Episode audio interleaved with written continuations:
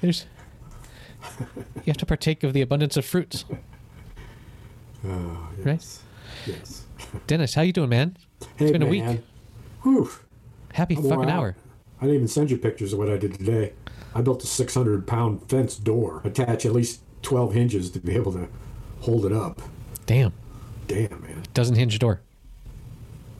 It all hinges on whether or not the braces are strong enough. Not all hinges on the hinges, right? Maybe a bit of a creaky proposition, but all things being even. We'll just see how it hangs. We'll see how it hangs. That's a lot of It's a lot of weight. it's a lot of weight, man. It's taking you this long. We've been waiting for this long, but it's a long wait. And man, In the Nazareth, I was feeling about half past dead. I just need. what a great line that is. Half past dead. Lay my head. Hey, Mister, can you tell me where a man might find a bed? He just grinned and shook my hand. no was all he said. Well, anyway, Damn. take a load off, Amen. Betty, Take a load off me. Fanny. Goodbye to Miss Fanny. That actually, uh, speaking of our last episode in words, musical lyrics are a good a place where the power of words is driven by a need to be pithy and to be emotionally balanced and absolutely proper proper English, absolutely consistent with language, not weird shit, just hmm. descriptive, right? Not weird shit. No weird shit. That that tune is a good one. Another one is Up on Cripple Creek, where the songwriter, who's is it, I don't know who wrote that for Band. sure, but That- way, No, they just describes moments. right. The lyrics are just a moment, an image of a girl selling candy in an airport, or Yeah, I, I I do enjoy songs, and I guess at that point they're also sort of poems that are just the little lyrics are slideshows. Did you do your Did you do your The Doors homework? no, The Jim Morrison homework? No, I've not done any. That's a you hung a door. of of a poet in motion and what happens when poetry collides with rock and roll and Satanism. Yeah, I I have read a biography of Jim Morrison, and I so I'm very much aware that he considered himself a poet above all else, and he was writing. He was sitting on the beach in Santa Monica or whatever, writing "L.A. Woman," and that was a poem to him. And that, and he never considered himself a singer, but then he got pressured by these guys that wanted to make music into using his lyrics in their songs, and he then became what he became. when he, the night he opened, he wouldn't turn toward the audience. He was so Right. frightful And right, and self-conscious and embarrassed, and yeah, yeah, all and, and thinking not at all does this make sense. I'm I'm just going to sing my poetry. And the band was so responsive and actually wherever he led them, but they became so familiar that they made the path easy to mark. But some of his stuff was just so fucking bizarre. Yeah. I mean, really. Like what? Whoa. Dark place, dude. yeah. He was. I think he would now be diagnosed with certainly depression, if not bipolar, but He was narcissistic. and narcissistic, and just the the level of just alcohol consumption. Too. and as a beginning point, Uh, not right. not by any stretches as an end point.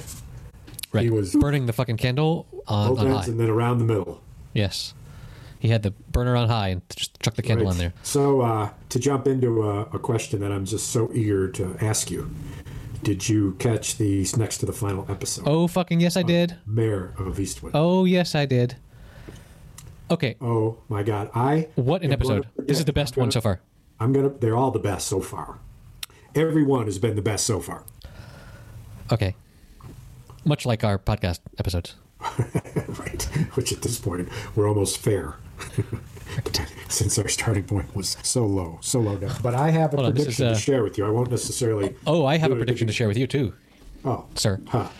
Okay, so let's jump into this. I did, and I did not, and do not appreciate when a show. I want a whodunit to have the answer available. Uh, so many whodunits are like they just don't give you enough information, and oftentimes the actors themselves don't know that they are the assassin on episode one or whatever. But I like a whodunit where you know where the guilty party has been with you the whole time Huh. and This How, how long have you known? I've known that it was Billy for three episodes. Ever since he left the room and she noticed that his beer was untouched and he was nervous and he left. I knew at that moment, that was at least three episodes ago, that Billy was the perpetrator.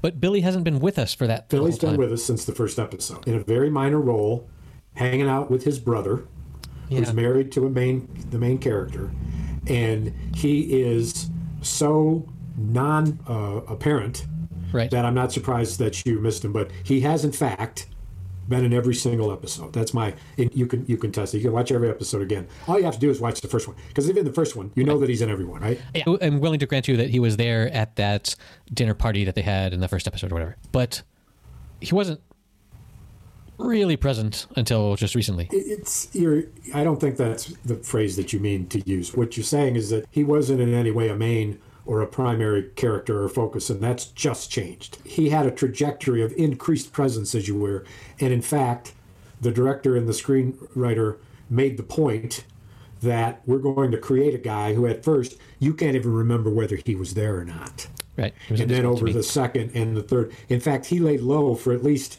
three full episodes, and it wasn't until the fourth one when they were. She's the. Here's the thing: is that she's very insightful, and the camera is her eye. Are her eyes? The camera is her eyes. So when she notices the full beer, and she notices that he's nervous and puts on his coat and leaves, what we know is that she noticed. What I knew was that she didn't know it right then, but he is in fact the one who killed her. And by that time, we knew, we knew that for a while, Erin lived with that family, with Yes. his, with him, and with others. Okay. So, so anyway, I, and we'll get to the predictions in a moment. But go on. Well, by the way, I want to signal the return to St. James Wild Amber Ale. Not a Uh, one of the Should be. best. Yes, they they should send us some money because if they send us more money than what uh, Schmidt sends us, then Well- I'll drink this. At this point, they could just send us a liquid. Just take a walk on the mild side. And there's Yes, a dude down we've there. we've discussed this before, and I've searched that label and posted it somewhere. Yes. I want to do it all again. Your journey begins with a single sip. I love that. I love that. That's how I feel. It's And probably you're triggering me to go in the same direction I did before, but your journey and with that cross on there implies that you're going on St. James Way, which is the Camino de Santiago, the pilgrimage in Spain. People that Well, wear backpacks and are talking about St. James. Here's something that very well can support that, and I quote. Is there a scallop? The path of the righteous beer is beset on all sides by beers that are, frankly, less righteous. Yes, I'm sure you've read that before. Is there an icon of a scallop, Like the uh, fish? like the shell of a fish? No, but there is a map and a compass showing north, and it's uh, quite clear that St. James is a location Uh huh. as much as it is anything. But there's a path to, I don't know, Paw Paw, right up the road from us. Paw Paw. You, As, as much as a destination, really. we make it, you drink it. Everybody's happy. Christopher Walken jumped in here. Welcome, Christopher Walken. Walken to the podcast. Your journey begins with a single sip. Uh. Okay. Hey, Hey, where, where were we? Where were we? Back to back to Mare of Easttown. Westworld. Yes, I have questions. I don't understand Let me help you. Go ahead. Please. First, number one. I don't understand how. Yes, she went in and found the junkie, and for some reason she looked at the bags on the floor and discovered T-shirts Yes. about a family reunion. Yes. Do you, and what are you missing exactly?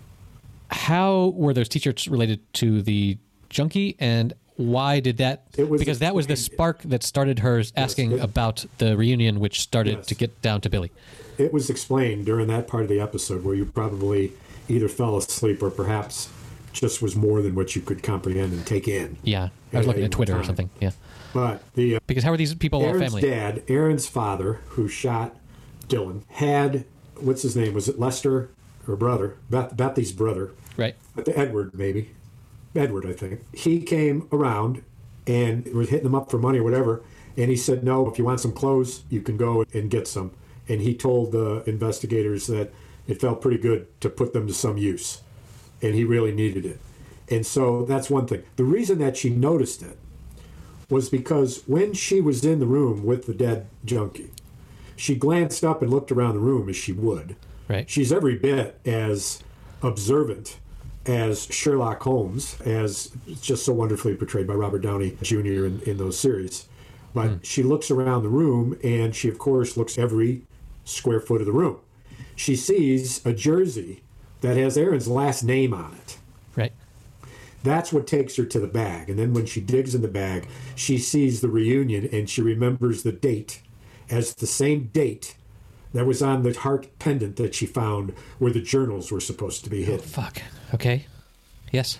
And that meant there's a connection between that date, that event, and, And whatever hearts. heart's emotional And events caused the her pendant. first line of questioning was whether Edward, I don't believe that was his name now, but whether the junkie had been around. That was her first line of questioning, and the answer was no. And then, like an exclamation point that might as well have said when you looked at it sideways, Billy did it. She said, Where did she stay? And the answer was, She stayed with Billy and Dwayne, who I think is the cheating husband of Billy. the. What's that? Billy's brother. He's the cheating husband. Who's yeah, Billy's brother. That's right. Yeah. That's right. Yeah, So okay. I'm ready for my prediction, but you have other questions. So did you miss all that? It was I didn't really follow how that T-shirt spawned her digging into things and how uh, about the reunion. here's one of the points about that. Oh, go ahead. It's this is how these crimes are solved by a coincidence, not by something that somebody forgot or something whatever, but putting a couple of things together. And her observant nature, her as- astounding observant nature, and then inquisitive nature, of course, led her to, and, and of course, trained to ask the right uh, questions of the right people. But anyway, I think that was that was way cool. What's Is that a thing you can be really trained for? I feel like Absolutely. I, I feel like that Absolutely. level of let me tell you how you let me tell you tell you how you train for it. There's a bunch of people in a room, and the instructor describes something to them about a, a murder or a kidnapping or some crime, and then everyone is allowed in the room to suggest who should be questioned and what the question should be, and some are better than others, right? and so what you learn And then is everyone submits their question, and then the professor explains why which question is better and why. They, they say, all right, he'll he'd say, okay, questions, and there's five students, and each one says, my first choice is Johnny, and these are the three questions. Boom, boom, boom, boom. My first choice is Gene, the brother, blah blah blah. And they say, and the professor says, so he points to the one that's the best, mm-hmm. and says, let me tell you why that makes the most sense. But first, explain your logic. Why did you go there? And he's going to explain, he or she's going to explain, boom, boom, boom, blah, blah, blah, A equals B plus D equals X, whatever. And everyone Everyone there is going to be able to follow that and say, huh, I didn't quite go there. I went in a different direction, but I can see that. And then they go through it again, and then they go through it again. And what you learn is the logic of letting the facts take you where they take you, not letting your presumptions take you. If the fact is X, if there's something about a bank account, then go to the bank. Don't presume that the bank account was in the hands of the, the wife or whatever. Just, no, just one thing at a time. Boom, one thing at a time. Logic. If then this. Decision tree. If then this. Yeah. Not only can you train it, but you can map it, and you can train off the map. And you can list under each decision the type of questions that you need. Is there evidence that this is a material person? Is there evidence that these questions are related to a material? And then maybe at the end say, if there was one question you would ask that is not based on material, based on hunch, what would it be? What's the question you ask when the interview, well, it seems like it's over, but you get up and you walk away and you do what Mare does all the time, which is which is an age-old practice started by the rumpled raincoat. Columbo, baby. Spoke about Columbo, where just before he leaves, Mare does this. Oh, one more thing. What did you blah blah blah blah? blah. She He did a catches- Columbo where she went back into the house after her partner had left and said, "I forgot my cell phone," and went in and asked a thing. Yeah, just one more thing. Did you notice how brilliantly I crafted that question to get that response from you? You did something brilliant. Come on. You were you you didn't even notice that I was doing the thing that we were talking about, where I asked you the perfect question, and then you went on for like forty five minutes about whatever the Columbo 45, 45 minutes. It, it just seemed that long. with back to Mare. I'm ready for a prediction. More questions. Next. Well, Question number three. I was very impressed with how as we were watching this penultimate episode, how they were tying up loose ends left and right. They like it felt like it was almost the last episode. Like they were deciding that yes, the priest confessed to throwing the bicycle away, and that the, he would be charged with obstructing information in an investigation. Blah blah blah. Mare got given back her badge and gun, and everything was coming back to to normal. But the before we get to predictions, uh, what a great job the they did with the camera to at the towards the end of the episode to keep the tackle box in frame. It was always no, no matter where they were looking, the tackle box where we knew that there was a, a gun was always kept in frame. That was a note that I wrote down. But the so the implication that the writers are trying to give us is that uh, cheater husband is taking his brother Billy out fishing, where he plans to just murder him because he knows Yeah. that he's Do you know why? to tie up loose ends and because No, no, come on. Why is what? What's his name? Is it Ryan? no, that's a too stupid of a name. I could look this up, but No, it doesn't see. matter. No, Billy's brother Joe Tippett. No, Joe. is it No, that's the actor's name. John John Ross? John, John is his name in the in the series. I think so. Yeah, Okay, all right. John, John, and. Billy. So why is John going to kill Billy? John is also not a very healthy individual. This relates to. No, I, I want your theory about this. Like, I don't really know. Like, certainly Okay, so let me ask you this question because I'll lead you to this, and I'll lead you to this. Talk talk to me about the picture. The picture that her girlfriend had that she took from her diaries Yep. and she gave to the police. And at that moment, that image, which was never shown, became apparent to the chief of police. He yelled at his lieutenant, Get Mare on the phone, blah, blah, blah. I said, Do it now! Because what was there would somehow change the trajectory of what she suspected. And of course, the chief knew that telling Mare to pull off the side of the road and, and wait for backup was not going to was about akin to telling her to shimmy up a tree and shit like a fucking raccoon. It just mean- was not going to happen. Seems like a thing Kate Winslet. And what do you think that was a picture of? Because I'm going to tell you, I will tell you what's in that picture, and then you will know the conclusion of the story. But I wonder if what you're, what are you thinking now that I've raised the issue? I have not thought about that particular. It's a picture of John and Billy and Erin. And the reason that John is killing Billy is because he's going to not only confess to killing her, but in so doing is to confess to the triage, the, the freaking threesome, that his brother and Billy, menage a trois, that Billy put together, and Billy goes off and kills her. John's holy fuck, you killed her? Why he was so was he compassionate in saying you got to say the words, you mm-hmm. got to tell me, you got to say the words, and he tells him and he says you don't have to worry, we're going to bury this. He tells his wife we have to bury this for the family. Billy did it. He's not protecting anyone but himself. But what, what does is he killing Billy solve? What does John killing Billy solve? what's that? What does John killing Billy solve?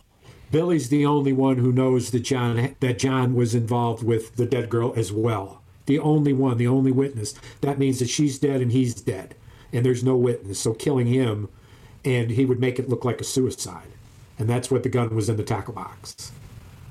Okay. You want to know my theory? Yeah, I'll entertain it. As weak as it likely is. Go ahead. Ye- yesterday, like right after Mare of Easttown came out, there was a tweet by a storyteller of some renown by the name of Stephen King, who said, Mare of Easttown, not convinced that Billy killed Erin. I have a suspect in mind. I'll tell you next week if I'm right. Great show. Kate Winslet is killing it. And this got me thinking. And my distaste for what appeared to me to be Billy coming out of the woodwork as the guilty person, much in the same way that the kidnapper, like it would have been nice if the kidnapper was someone that we knew, but he wasn't. He was just some local doofus. But the, so I think that this, it was very easy the way they roped us into this Billy killed her scenario. And, And I- Stephen King and I'm questioning. notwithstanding. Stephen King notwithstanding. It felt you awkward are to you- me are- that are Billy are you- was like I hadn't remembered Billy, and then Billy was there, and he was the killer. And f- to me, from So are my, you putting aside my his goldfish confession? memory, Are you putting aside his confession to his brother and the blood-soaked clothing? Are you putting it aside? Are you agreeing with Stephen King? Stephen King's talking out his ass. No, and, and he's he has a, a right to do. But the I didn't like before I even saw this Stephen King thing. I didn't like how easy of a twist it felt to have this. Oh yeah, it's the it's that guy's brother that that did it. It felt too easy. But it's so much more than that. And while you're suggesting a kind of a prematurely predictable ending, the fact that you are so far off on predicting the ending means that apparently, at least for you, it's somewhat unpredictable. So when you're saying that you're angry because it's just so apparent and so predictable, I'm saying it's predictable. fact, I'm saying it's a I'm saying it's a cheap trick to introduce a character or to pull on some minor character and say, "Oh yeah, that was the one." A cheap trick. Well, Okay, so rem- remember how What's cheap? remember that Hugh What's Grant cheap about it? remember that Hugh Grant thing that we watched where the writing Oh, was uh, just what's it called? the unbeknownst or whatever whatever it's called and how they pulled this stuff where it didn't make sense why the character would do this or why they would throw the hammer in the dishwasher or whatever Yes, yes. Do you think there was something in the series akin to that? I I- will, I will ferociously disagree. But Okay. go ahead. What i think it was Lori. Was Lori? i think john was also unfaithful with erin and Lori found out and she Killed her? killed her and i think it's gonna absolutely fucking kill Mare to arrest her bestest friend for the murder at the Ah, at the end of, of the well, finale now I actually would be thrilled if that were the ending. I would be. that's my prediction and so I hope. I, is that you or Stephen King? No, he didn't say. He said, didn't "I have a what. prediction." He didn't say who, but his doubt uh, pushed my problem with the last episode to. So you know, of I- course, who DJ's father is. we've already tested that it's not John. Yes, it's Billy. That would be in line with the murder. We but now we now know it's. however, Billy. isn't uh, aren't DNA tests such that the paternity tests aren't they sensitive enough to, to be like it's not this person, but it's one of his relatives. I feel like I've seen that in a, in a no, movie I don't think but- so. I think the DNA is Okay. uniquely linked to an individual. And while there may be similarities between DNA of family members, those exhibits of dissimilarity are pronounced enough that they're definitive. Beau- beautiful sentence, Dennis. Yeah. I don't know. I feel like I've seen that in a Doctor House episode somewhere. But the so my guess is that Billy is a red herring, and so right as we left it, Mare is walking into the woods where these two men are fishing, and there's one tackle box with a gun in it, and presumably Mare has a gun as well, and She does now. right, and she's not going to wait we for never backup. saw the chief give it to her. We saw the chief return her badge. We never actually saw the chief give her a gun. Right. The last time she reached for a gun was in the dilapidated bar where the kidnappees were kept, and she reached for her hip, and there was no gun. And she said, in a remarkable way, she said, "No gun." She realized no gun, and then she knew that she had to run and fucking hide. Wow, That was the hmm. height. that was a scene. of chaos. Now, here's the thing that the director did. The screenplay covered it t- certainly, but the final camera view of her kind of crookedly walking on rocks and alongside the river and closer and closer till her face filled up the entire screen and it was screaming, You don't know what you're walking into. Right. That's Here's the thing that's going to be remarkable about it she's going to die. fuck. Really? There's going to be no happy ending with her and what's his name, the writer. No, so the well- writer. No, there is no her Richard. and the writer are dropping their daughter off at the University of Berkeley. Okay, good luck, daughter.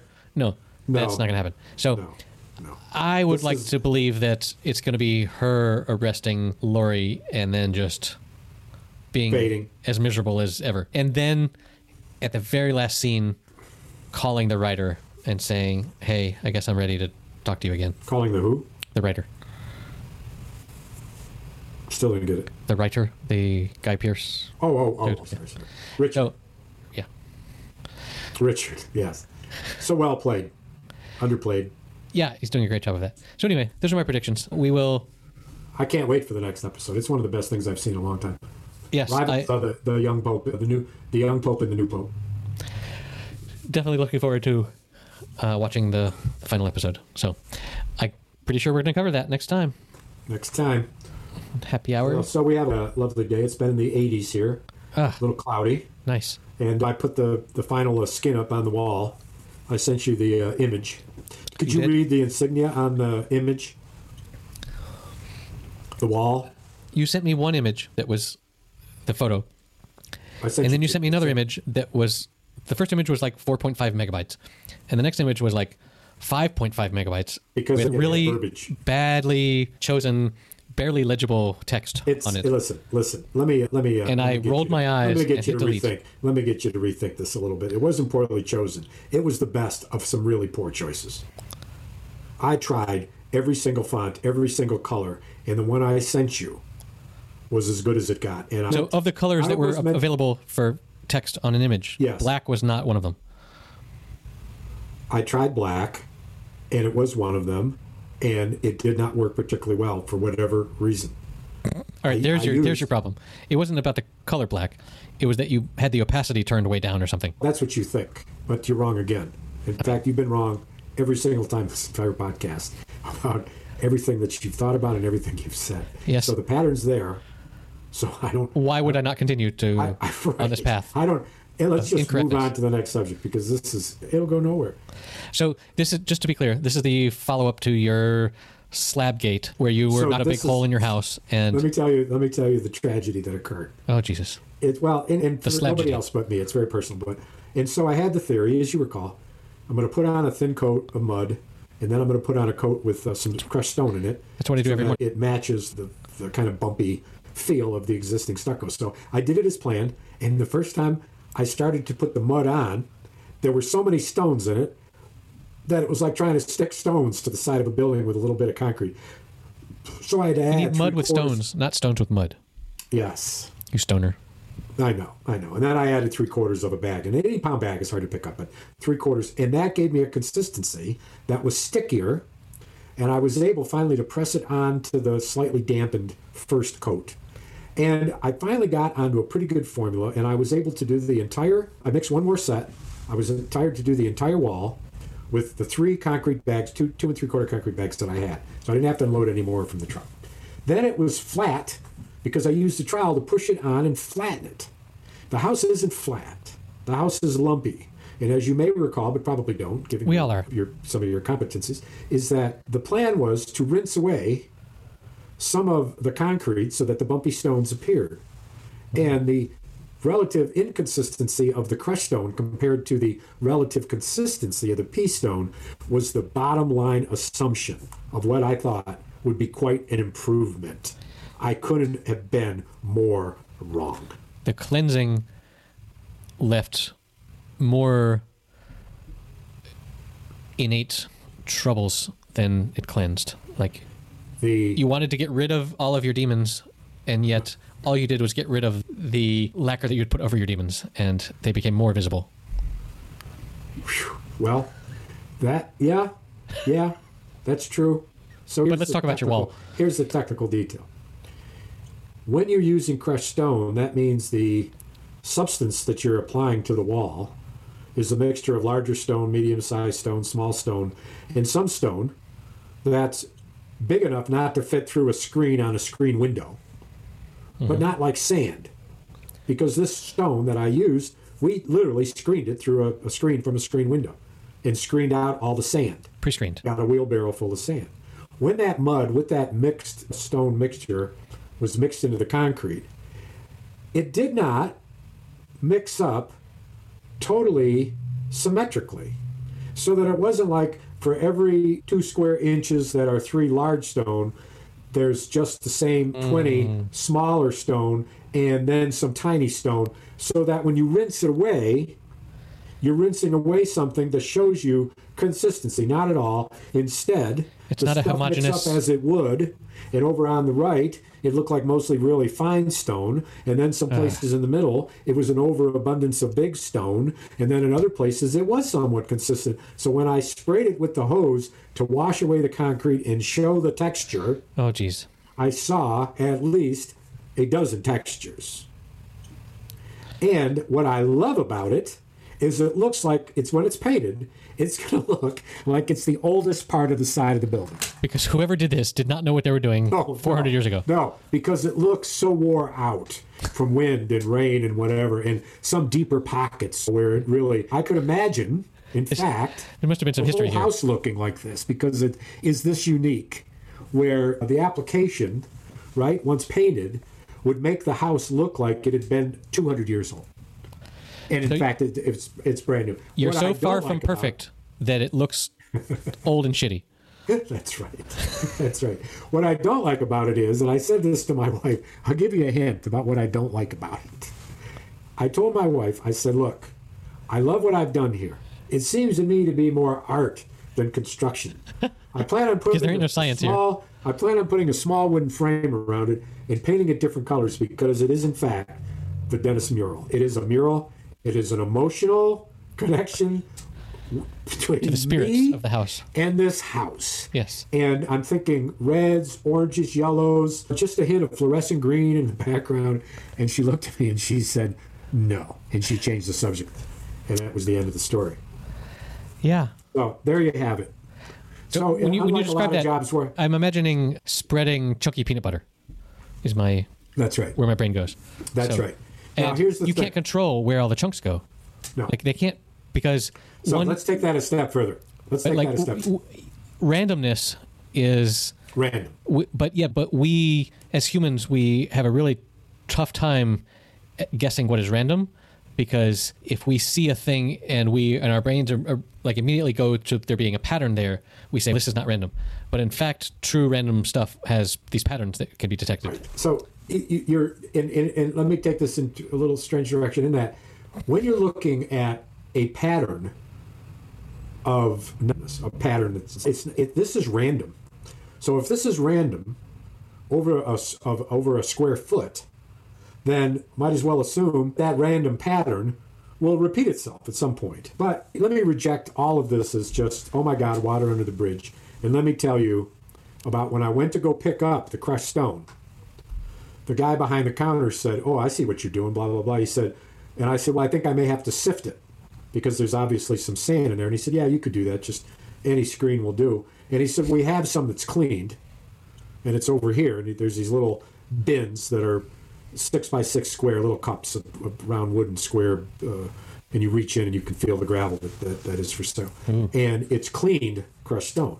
It didn't have any of the fine particles that I saved or any of the medium sized particles that I saved. It was all the large sized particles. And this is what I said to him. I said, No, I don't want that because I want them to there to be Variance. more randomness with the sand and the smaller stone. I want those. Right. Thinking wrongly that what I was saying was I want that inconsistency of size. I'm thinking that it's going to be showing itself in a consistent fashion. Hmm. He was trying to sell me the final solution. That's why my house looks the way it does, is because pretty much it's not pea stone, which are all about the same size, which doesn't look bad. But when it's clean crushed stone, each of the pea size stones in crushed stone has a different shape. Some pointed, some oblong, some square, some diamond shaped, unlike pea stone, which uniformly is shaped like, I'll let you guess, Beans, specifically uh, legumes. I'm gonna go with letter of the alphabet, frijoles. elemento, Elemento, dear Watson. elemento, elemento, what you tell me, what you say. So, just as a warning, don't go using the term final solution around very much. That has that's been taken. Oh, yeah, okay. this weekend we had two of my son's friends over and one of my daughter's friends over for a Oh, sleepover. Party. Was there a party of some kind? There was a movie that was watched. Uh, Sleepover? it was a sleepover, and uh, initially it was one of my son's friends, and that initiated my daughter to say, "That's not fair. I, my, my friend needs to come over too." And at that point, we were like, "Okay." Basically, with our children's close friends, we're all in the same fucking COVID bubble as they are, no matter what. So, fine, have them over, take off our masks, whatever. Let's breathe in each other's mouths. And and then my son's best friend, not the one that was going to come over, but an even closer friend, got word that there was a sleepover, and so he got himself invited as well. And so we took on the task of managing three extra children after our own two, and it's turned out pretty well. With with eight year olds, we spent the afternoon and we went up for a long walk and we got them tired such that That's then the we gave them dinner and a movie and they more or less conked out after we put them after we told them to go to bed go to bed. It, was, it worked out well. But what i wanted to highlight was my eight year old son had this understanding of politics and human emotion that sort of blew me away. The room that they slept in has is the room that's normally he and his sister sleeps in, and they have two single beds that are joined, so there's one sort of bigger bed, and that's where they normally sleep. But then there's this other bed aside in the room that usually is just for throwing dirty clothes on. Yeah. And so my son came up with the idea that he said, look, this was days before the event occurred. He said, look, both of my friends are going to want to sleep in this in the joined bed with me. So it makes sense for me to the most fair thing is for me to sleep in the bed apart from them and they can sleep in the same bed together. Hmm. And that level of understanding of their desires and how to be fair to both of them while also giving up his own because I think my daughter would have been and many other children would have been like, well, I'm going to sleep in my bed and you guys can fight over who is going to sleep in Right, the other two beds. right, right. But he took the initiative to say, look, these two are are both because it, they're coming over to my house, they're going to want to sleep next to me. So I'm going to I'm going to decide that no, I'm sleeping alone on this other bed, and you guys can both sleep on the other bed. And that level of cognition and just social thought blew my wife and myself Yeah. away. Of Yeah. how can you be so aware of what other people are thinking and desiring, and the most fair way, in a way that you are giving up something to appease, to make the Yes. most civilized solution. Just, I was very pleased, and I wanted to mention that. Yes, I, yeah, it's it's great. He he could be a future employee of the UN, He's always and plus with his multi-language, his multilingual capacities, uh, capabilities, that's important. That's important. Yeah, I, I've always. He learned more languages than the two he knows now. He is reluctantly going to French class. French. Where- Well, I don't know why you'd force French on him. What if he starts acting like a Frenchman? You'll never get him clean again. There is there is that, but uh, So every now and then, the uh, your face freezes on the screen. I don't know if you know this. I'm not sure if I'm freezing, but it's interesting that it looks like a photograph of you. And because we're just no, not like that. Oh no! Put your shirt back on. God, when did you put those in there? Are those implants? Oh God, yeah, tassels. How disgusting. Uh, jiggle around like this. twirl, baby. What about my freezing? So, so I went. I will. I will show you some. You've been complaining about anything I send you because of the size of the files, and, and No, I save them and then I delete them. You complain. What's that? You just delete them?